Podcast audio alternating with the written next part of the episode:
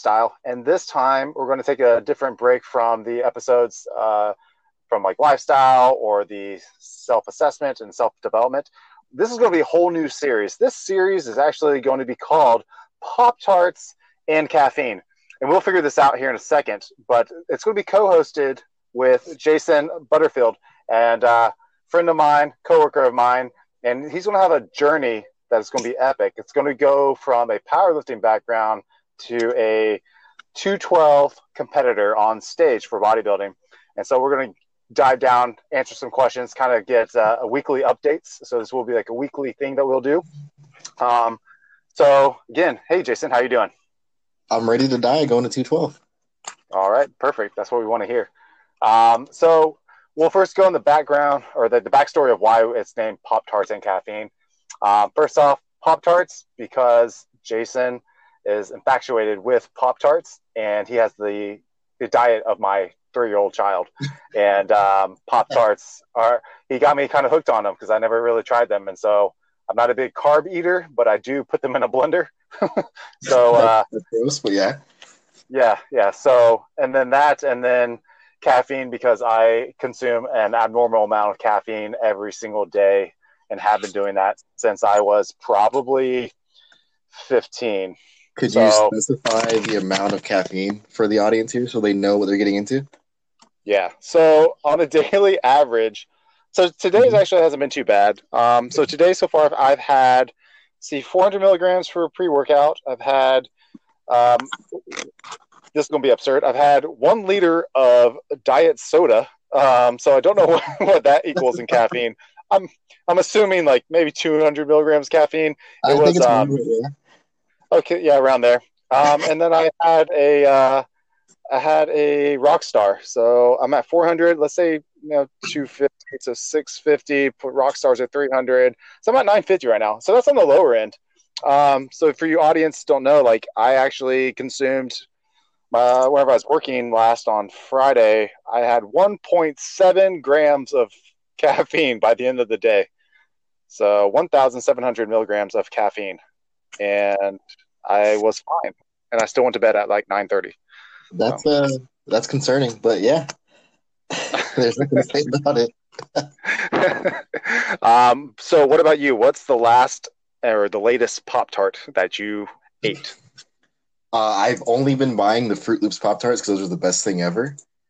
But to give you an idea, I've had 340 grams of carbs today from YooHoo by itself and 1 scoop of Gatorade powder. That's all I've eaten all day. So I think that's like 13 cartons of YooHoo. 13 or 14. Yeah. Is this the regular chocolate YooHoo, or is it that milk cookies and cream? That's the strawberry. So I bought 2 packs of the strawberry and I drank 1 whole pack. Okay, good combination. They're really good. Yeah. The cookies and cream is pretty good, but the strawberry is better. So I guess segue into it. This is kind of the process of getting to 212, and so let me go ahead and ask you a question. Like, why? First off, why do you want to go and compete in the 212? It's more so I lied to my girlfriend and told her I would do a physique show. So I got trapped in that. And you then told me, just do 212, man. It's fine. So there you go. That's how it all started. Which it's going to help me with powerlifting either way. I want to compete 100 kilo, but I would like to be a lot leaner and then put on more mass in the first place. Easiest way to do it, get on stage. It's going to force me to do it no matter what. If not, I'll stick to the same low volume, high intensity and not really progress that direction. So if I don't take a break from it, I'll never do it. So where are you competing at? What are you training for your next competition in powerlifting? What weight class? That's going to be – I've registered at 198, so that's February 21st. I'm more likely going to do 100 kilo, though, because I weigh 212. So I'm a little bit over the weight gap, but I don't want to cut weight. So I'll probably show up at around 205 and try to take – I believe it's the state total record for that class. What is that record for the viewers? I think it's 1750 or something like that, not very high. Ah, not bad. And the average height of those lifters. So I'm by far the shortest in that class. They're all 5'10" and like jacked out of their minds and bench 500 pounds. I'm 5'6" and a half with really long legs and don't know how to bench. So it's looking pretty good. So you're going in there hoping for a stronger squat. I've seen your squat. That's strong. And Michael, then strong deadlift. If I can squat mid sixes and pull closer to 8, that'll make up for the fact that I'm going to bench like 315. Yeah. Yeah. So if you viewers are ever interested, Jason's Instagram, it shows a lot of that and shows his gnarly stance for his squat. Yeah. It's good. You progress to more of a high bar. Right. So it's kind of like mid bar because as I got bigger, my shoulders don't let me do low bar anymore. So I found with the narrow stance, mid bar works even better because it doesn't pitch me forward because I got pretty long legs, so it keeps me really upright without fatiguing myself though. Right. So the backstory though, how did you get into powerlifting and why did you get into powerlifting? I wanted to do Junior Olympics for Olympic weightlifting. I wasn't good enough, so I started powerlifting. That's the entire story. And it turns out I was really, really good at deadlifting. So like, no matter what I did, my deadlift progressed over and over and over. And I managed to do one state record. I beat it by 30 pounds without actually peaking or anything like that. So that's just what kind of stuck me to it. So now I'm addicted to not even totals. I'm just addicted to the numbers. Gotcha. Does that carry over to your job? No, the job not working for me. Makes it worse and a lot harder. Cardio-wise, that's fine because I still manage cardio. In terms of mobility, that's probably the biggest issue. My hips are always tight. My knees hurt, and my back's pretty tight all the time. So if I didn't powerlift, I'd probably be in a much better position. Same with if I didn't work, though, and I had a desk job, I'd be a much better powerlifter. So it's both ways. Yeah, so you are a firefighter paramedic, right? Yeah, so I just blow myself out all the time. There we go, yeah. Yeah, if you sit down and you have a desk job, then you'll just have really, really tight hips, and then you'll look like Dan Green. Just very tight. What I have to do is like I look buff all the time and just do stiff leg deadlifts all the time. That's all he does. Yeah, it's working. Right. So, for the 212, what's the diet going to look like for you? And when we talk about diets, there's a big constituent in the fitness industry of a couple of influencers, and they say calories matter. Oh no, calories don't matter. Macros matter. Like fat, carbs, protein. What do you plan to do, and what do you see is best for you, and in general, people who want to gain some mass and some strength? Pay attention to macros in the sense of what you digest the best. So I eat incredibly high amounts of carbs only because I don't do well with fat. Versus if like I know you eat a ton of fat and barely any carbs, but you do just fine with that. So I guess at a certain point, it is calories in versus calories out. Just keep it easily digestible and 85% clean. You've kind of covered all your this. And your current macros are split how? Oh God. So it's 20 grams of protein. I don't eat a ton of protein. Having a problem, I have to kind of, so I try to keep it around my body weight, plus a little excess to make up for that. I'm doing 750 grams of carbs and 75 grams of fat. So that puts me somewhere around 5,000 calories on a daily basis. And the majority of those carbs, those are just eaten carbs. It's not like the liquid carbs that people try to do. And same thing with the protein. It's more solid food. Out of the 750, probably 400 are all liquids only because I can't eat that much in the first place. So I always do carbs before the workout. They're always liquid. Intra-workout's always liquid. So pretty much my entire first half of the day are all liquid carbs. I don't do liquid protein at all, apart from one scoop before a workout. Everything else is just solid food. Yeah, There's I know about your kidney issue, and that's like one of those things I think more people are becoming aware with, especially as people get more scared and we're getting more blood tests done. We see that with what's the owner of that Indy Barbell Club? Isn't he like he has like a kidney disease? Yeah, it's Steve Gentile. Yeah, which he reached. He's like pretty. He reached renal failure though, so his is a lot more progressed than mine would be. And he just learned on his own, I think. Yeah, he ran. I know he's randomly found out because he was having a bunch of, I think, fatigue problems is what it was. So he finally had a blood test done, like a more in-depth blood test, and they found, I don't know the name of the condition, but more or less he was going to hit end-stage renal failure no matter what he did. So he's on dialysis, I think, 3 times a week right now. He should have a good chance to recover with or without a transplant, but he's doing pretty fine so far. Nice. What about the supplements that you take for your kidney health and, I guess, digestion for all that food. I only use bromelain for digestive enzymes. It's the only thing I've found really helps me. I don't have a problem digesting anything really but fats or proteins, which that helps with joints in the first place. So I take one of those with every big meal. And I do cranberry twice a day for my kidneys. Whether or not it's really helping me, couldn't say, but it's got enough studies behind it. I'm comfortable taking it, adding it in. Oh. Cool. Yeah, I don't, the calorie thing, calorie and macro. I'm a big proponent of definitely hitting the macro amounts for protein for each person.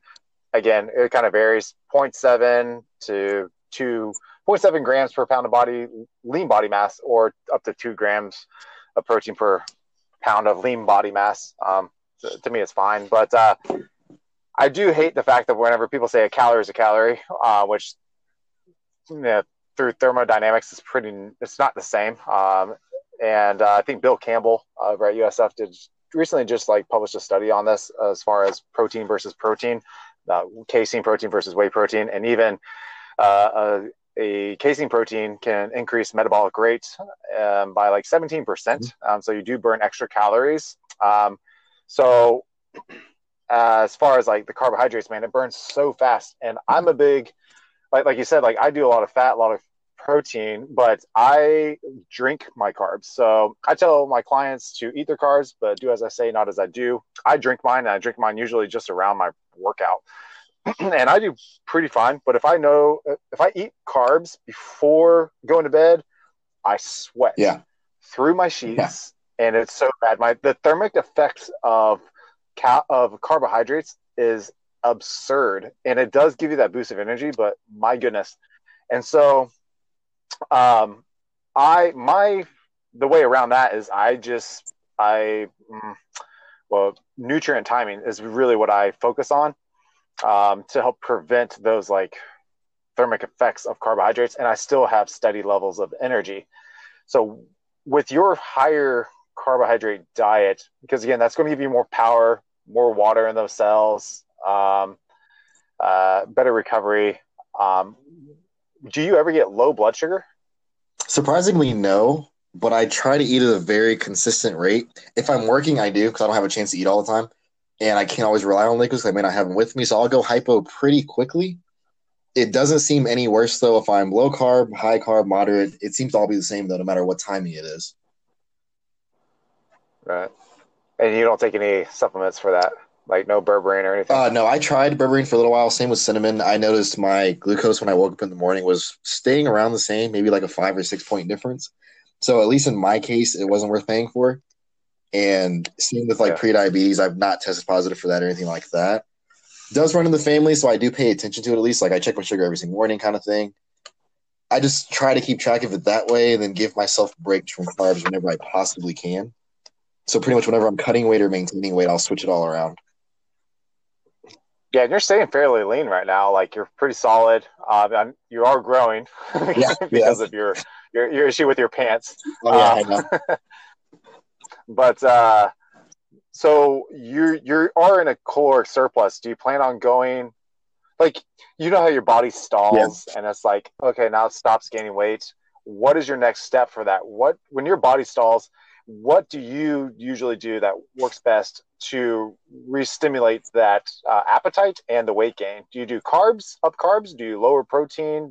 Or you just straight up carbs, lower fat? If I go maybe 2 weeks and I'm not gaining weight, or it's only fat, I'll usually just go into maintenance for a little while, maybe add a little bit more cardio.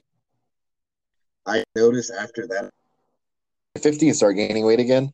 I just went back to maintenance, where I'm going to stay until February, because I don't want to add any more weight. I'm starting to put on a little too much fat, but I don't want to cut weight before the meet either, because I feel pretty strong at my weight. So I'm just basically eating maintenance right now and adjust it over time. And if I can go into a deficit of maybe half a pound a week, I'm comfortable with that, but I don't want to lose any more, at least not currently. So that won't happen until after the meet, towards getting into bodybuilding more or less. Gotcha. Yeah. So once we finish this lifting meet, this is the, which one did you send me? Is that the Battle of the Bay, or is that the Europe? Yeah. Yeah, so after that's whenever it ramps into full gear for 212. But I think it's like perfect priming pretty much, because or do you plan on doing water loading, or no, you just... I just show up however I am that day. I don't like messing with water because I retain it really, really badly because of my kidneys. So I can end up a little too bloated to where my hands swell and I can't deadlift and stuff like that. So I honestly don't manipulate sodium or anything like that at all. I just kind of show up. And I do the same eating routine no matter what. It's just a longer day for me. So that brings us to the next point. So you okay, now the viewers, you guys know that Jason has a kidney disease, hereditary kidney disease? Genetic. Well, that's, yeah, genetic. Okay. So what are the foreseeable roadblocks or threats that would prevent you in this 212 growth? It's probably going to be consistent eating. I have days where I cannot eat at all. Maybe that'll help keep me leaner because it's almost like a carb cycling kind of thing. I notice more or less all it does, though, is slow my metabolism down because I can't keep it consistent. Your body kind of gets used to it, just wants to eat less and less. Especially the more I work, I'll have sometimes 3 days straight where I just don't eat anything. And then I have to jump back to 5,000 or 6,000 calories right after. That plus my kidney problem makes it hard to consume high protein.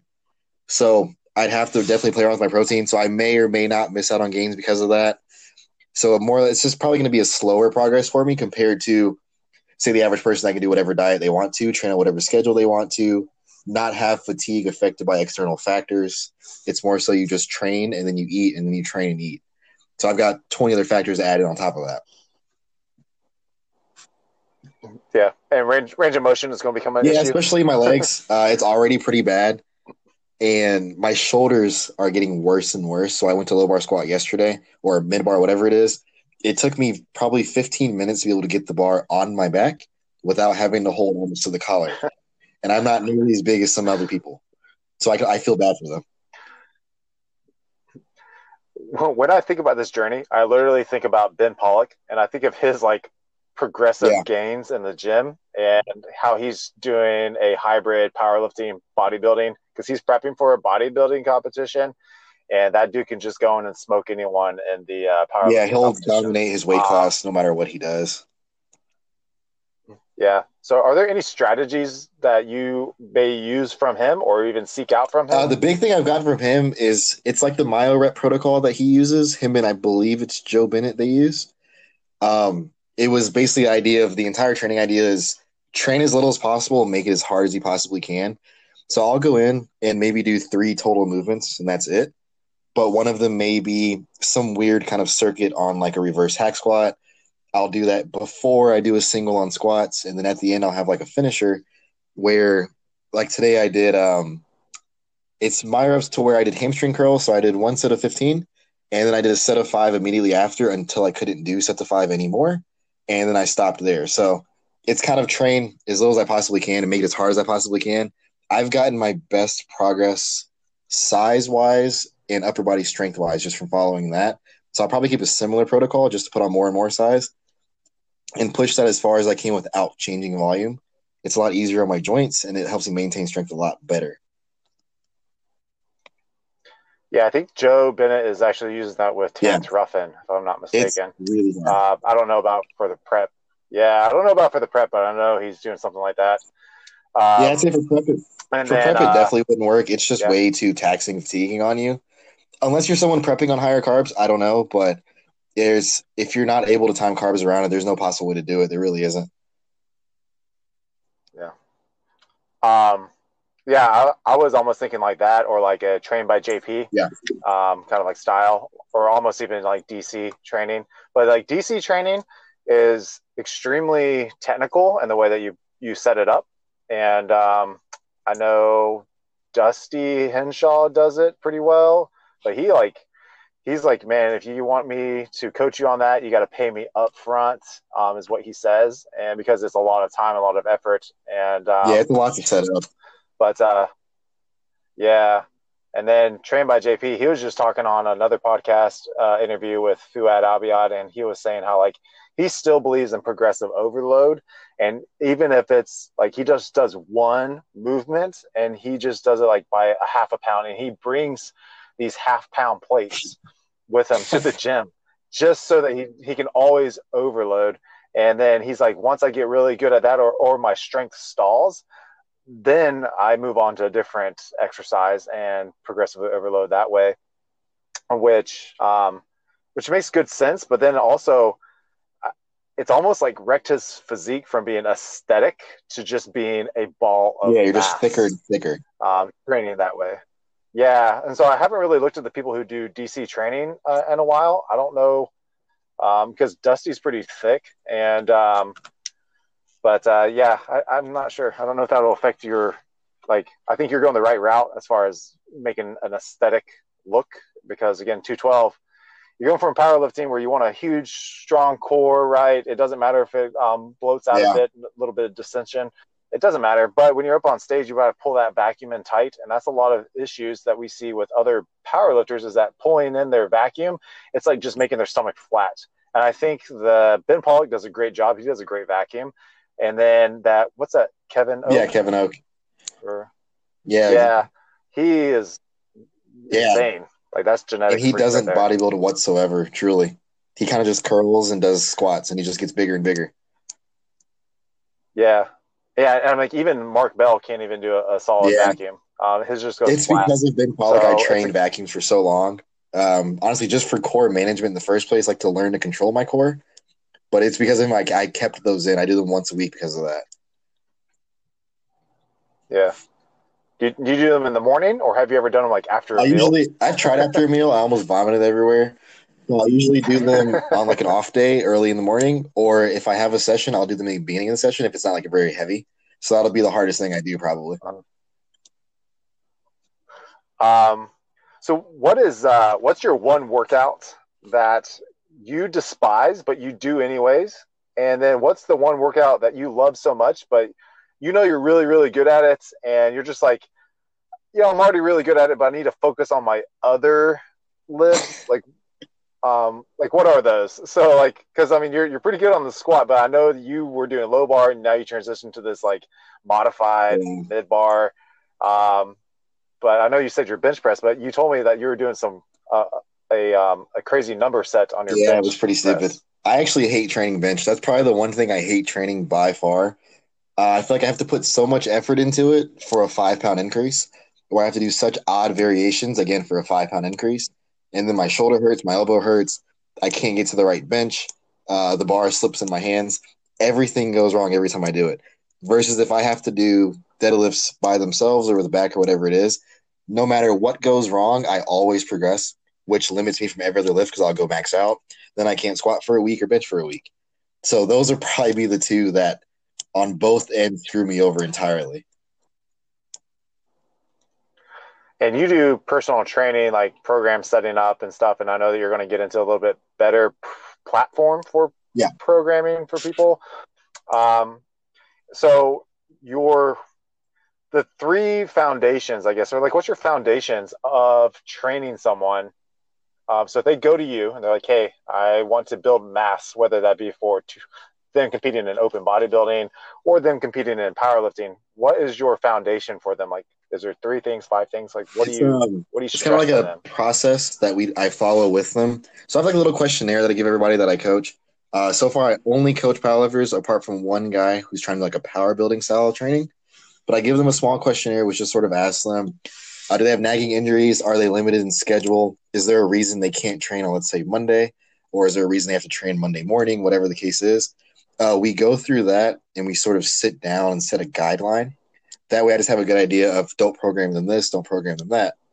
And we kind of ignore everything else at that point because I still have to learn them. So I can write them a full 24-week program and it may do nothing. So we spend it in phases of we'll do an acclimation phase. I'll train them sort of how I train and just see how they react to it. But it lets me make a ton of changes because it's really, really light. So I can change their squat variation every week. We're not trying to make progress anyway. I just want to see how the movement looks. Does it seem better? Do they like it better? Whatever the case is. And we'll slowly push into with whatever variation they decided. We'll do a really small strength mesocycle and just max those variations. It just kind of gets them comfortable with that variation. That's when the actual coaching starts because that would be maybe 6 weeks in. I've had 6 weeks to learn their body. They learn how I like to coach, the things I'm going to give them, how well I respond to their questions. Do I respond to their DMs or text messages? Can I train with them? So it's more of a back and forth thing. So I wouldn't say a foundation. It's more so I just need time to learn them and they have to learn me as a coach. So are you going to stick with the coach for 212 bodybuilding? Yeah, I'm going to need one because I already know that I do not have the diet discipline to not eat Pop Tarts and like toaster strudels. I know that for a fact. When it comes to putting on size, that's fine. When it comes to a show prep, there's no possible way. So I'm going to need someone to tell me what to do. If not, I'll somehow end up fatter. Yeah. So that's going to be our next episode next week is actually I want to dive into more of that there's so many people that either go into powerlifting meets or bodybuilding competitions, fitness competitions, whatever. They think that they don't need coaches because maybe maybe they're a personal trainer themselves or whatever. But it's just like the thought of, does Tom Brady have a coach? And he's not the only person on the team. Yeah. And I really think a lot of people limit themselves, especially powerlifters. They'll go into these meets and they won't even have a friend handle them that saw maybe their videos or lifts. So like the one meet we just had with one of my clients, we went in with the expectation to squat 407. So if I had given him that number ahead of time, he would have picked 407. That would be his third attempt because I was there to actually see the movement for him. Because, when you squat something, you'll squat 135. It feels really heavy, so you give up. Yeah. I was able to actually see it form and see it move just fine. The form broke down, but the move fine. So we were able to jump to 429 instead. So he would have cut himself short by 20 pounds just because it felt heavy. Yeah. And that's going to be like an episode all of itself, as because there's some annoying things that people do when they coach themselves, or like I've had annoying clients, and I think it's pretty funny stories, but it's a good thing to learn from. And I think discipline is one of those things, but I think for you it's going to be the posing. Because you haven't done posing, right? The only posing I do is when I'm putting on Icy Hot, so it's just trying to get my hamstring. But the posing, the biggest problem is it's gonna be posing and getting used to a bodybuilding training style. I think bodybuilding is incredibly boring. It's like when you're mentioning the DC method, I can't carry around 2-pound plates and progress my curls each week. I really, really can't. If you told me I could put a plate on my deadlift each week, though, that's perfectly fine. So it's going to be finding the combination of keeping the compounds in there and maintaining my strength, obviously without building the wrong kind of physique for 212. Yeah. So that's probably going to be the most challenging thing. Yeah, I think it's doable. Because I'm not going to highball squat. You can't make me. Yeah. And I'm not going to play conventional either. There's nothing you can say that's going to make me do those things. Yeah, I think when you put all of your eggs in one basket and you are never diversifying, it causes trouble. I think that's where some injuries happen and muscular breakdown and things like that. I think that happens. Yeah. There's obvious weaknesses. For me, I would love to have a classic physique competitor. I would love for him to be a gymnast and do bodybuilding. Like that would be awesome because you have all those little small detailed muscles and you can do a handstand push-up. You can do, it's almost like the CrossFit people. Like they have some pretty aesthetic bodies, a little bit bulkier, but their midsections are bulky, but like they can still get that streamlined aesthetics by the way that they train. All right. So we're going to set this episode up for an end with a final question. And this is going to be stereotyping certain fitness people in the industry with Pop-Tart flavors. So if you're easily offended, I think you would have already clicked off this already. You don't want to stick around, but if you're easily offended as well, you might want to stick around because you might want to argue your case against us as to why you won't be this flavor. And what about a gym bro bodybuilder? Uses machines, grunts, wears animal t-shirts. Oh, that's like the unfrosted blueberry. Why? I just don't like it at all. There's nothing I like about it. It's so bland. Every time I see the box, I get annoyed. It's blocking the good flavors on the shelf. It seems like it's just very dry and crisp, almost like if you showed me just a piece of trash and then the unfrosted blueberry, I'm going to take the trash every time. At least one is beneficial to something. And it's perfect, too, because it's so dry that when you eat it and you swallow it, it causes you to cough. And then you hear, hi, my name's Sally. You're like, okay, yeah. All right. Unfrosted blueberry. What about a power lifter? Let's say a IPF power lifter. What weight class? That matters. Let's do the weight class where they don't even go parallel on squat. Oh, so all of them. So that's like brown sugar cinnamon. Sometimes it's really, really good. 90% of the time, again, I hate it. And it's mainly because it's boring. It's a really boring flavor. Have you ever watched an IPF meet? Yeah. It's the most boring thing you'll ever see in your life. Yeah, it's like watching golf. They all have SVD singlets on, but none are actually sponsored by SVD, and I just get annoyed the whole time. Right.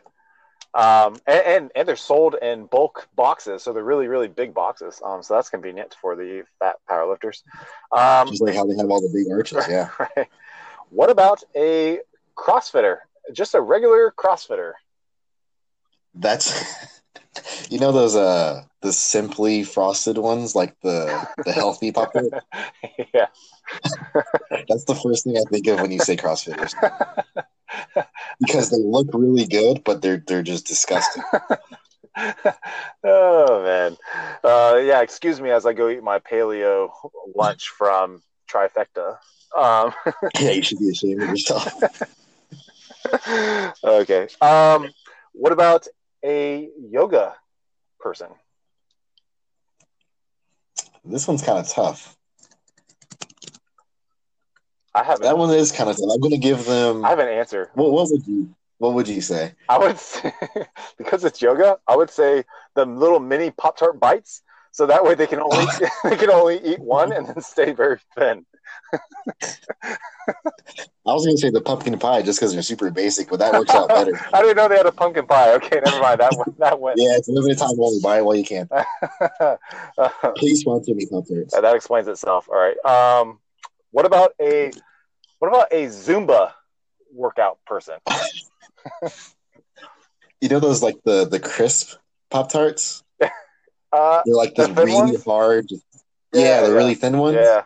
They would be the Apple-tastic ones. Apple-tastic. Have you seen those? I have not. I've seen the... Doesn't Apple-tastic just sound like something related? But it sounds very explosive in your mouth, kind of like very loud. It's like how you could always walk into the Crunch Gym and you just hear that music and going. Just screaming, right? Yeah, and they're like waving their hands in there. And they're like, oh, man. Like they're waving around. They're like slamming little tubes on the ground, just screaming at the top of their lungs. Yeah. But then I grunt one time mid-set, I get kicked out. What about a Planet Fitness member? I can't even give them a Pop-Tarts. That's disgraceful. Exactly. That's the answer I wanted. I was thinking more along the lines of pizza. That's shameful. They can have like a Whopper or something. A Whopper. The dirty Whopper that's on the floor. Or actually be the Impossible Whopper? They can have that because they look like Whoppers, but they're not the same. Like the guys that bench 405 on the Smith machine at Planet Fitness. Geez. But they still like don't have belts, kind of thing. Right. Yeah. That's what it reminds me of every time. They're just full of processed oil. They're just full of the Tootsie Rolls they give you counter. I'm banned from playing. I really don't know what it looks like, but that's what I imagine goes on in there. All right. What about the vintage Gold's Gym bodybuilder? So, like, they're a little bit older now, or like back in the day bodybuilder? Maybe let's say back in the day. So, yeah, Mike Pence, Arnold Schwarzenegger. Yeah. Oh, they can have. They'll be the Wildberry because they're just that Pop Tart. That Pop Tart. Like everybody knows that Pop Tart and everybody wants that Pop Tart kind of thing. Right. Like that picture of Arnold's chest shelf. Everybody wants that, no matter what gender you are. Gotcha. Okay. Yeah, I was thinking like strawberry just because they're so classic. Yeah, but the flavor sucks though. Yeah, that's true. Yeah, I'm the what's that strawberry? No, not strawberry. It's the vanilla cupcake. Yeah, that's the one I like. I don't even know. I don't know what that would be. I don't think they make those anymore. I guess, yeah, whatever that is. But whatever I am, I'm a gym bro. I'm a gym rat. Yeah, I'm a gym rat. So you would be what about frosted blueberry? I'm a first. No, I don't wear animal. And I don't wear Dre Beats or anything.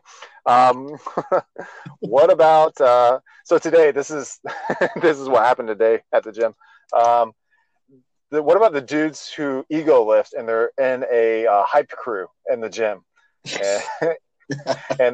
and they put 225 and they don't even get near parallel, and then they decided to go to 315, and then I don't know what they were doing, bouncing. What do they eat? What Pop Tarts are they? They're probably those pretzel ones because they look really good, but there's nothing in them though. There's no substance to them. Gosh, yeah, I agree. I thought this was going to go a different route. Yeah. But yeah, that definitely fits the description. All of the hype crew. All right, so we will continue this. I have the notes down, so I will find out other types of fitness influencers and stuff, and we will match them. So we'll get some popular fitness influencers the next time we work together, and we'll line these guys up, and then we can put them on blast, give them a shout out. I've got something by name. It's gonna be great. Other than that, man, that's been pretty much it. This is gonna be the episode. Just let you guys know that leave you on some words of wisdom. And this happened last night. Me and my wife were lying in bed, and this isn't going anywhere dirty. So we're lying in bed, and I don't know if you guys have this issue with who's Big Spoon and who's Little Spoon, but I was Big Spoon, unfortunately. And my arm, I'm a 6 foot tall guy. My arms are quite long, and I have to put my arm uncomfortably underneath her head, and she puts my arm to sleep. And so she said that it would be best if she could just cut off my arm. And then I said, well, like, I don't like your feet on me either because I get like really hot and I start sweating. And so then she's like, well, then we could just cut your legs off too. That'd be perfect. And then she was like, how would I do that? So she's come up with ideas on how to cut my limbs off. So then I told her, I was like, I'm totally fine with that because, I'll be a stump. And what will happen is people will say, what happened to you? And then I'll say, well, I went vegan, right? And I lost my limbs, right? And so then what I would do is I basically have no legs and I have one arm, right? And so I would single-handedly take down California because I would say that they made me lose all my limbs by converting over to veganism. So words of wisdom there. You can turn lemons into lemonade. Look at the opportunities that you would have when faced with life's tragedies and life's threats. And always, if you have one arm, be the big spoon in the relationship. So on that note, Jason, anything else? My butt's too big for the memory foam that we have, so it sinks in and hurts my back, so I sleep on the couch and she gets the whole bed. So I can't relate. On that note, that's it for Pop Tarts and Caffeine. We'll be back with another episode next week. It'll be on our social medias. I will link Jason's social media, Instagram, in the description below. You can follow him. You can DM him if you're interested in training programs and protocols and how to get swole, huge, jacked, and a big butt. Other than that, all right. That's it, guys.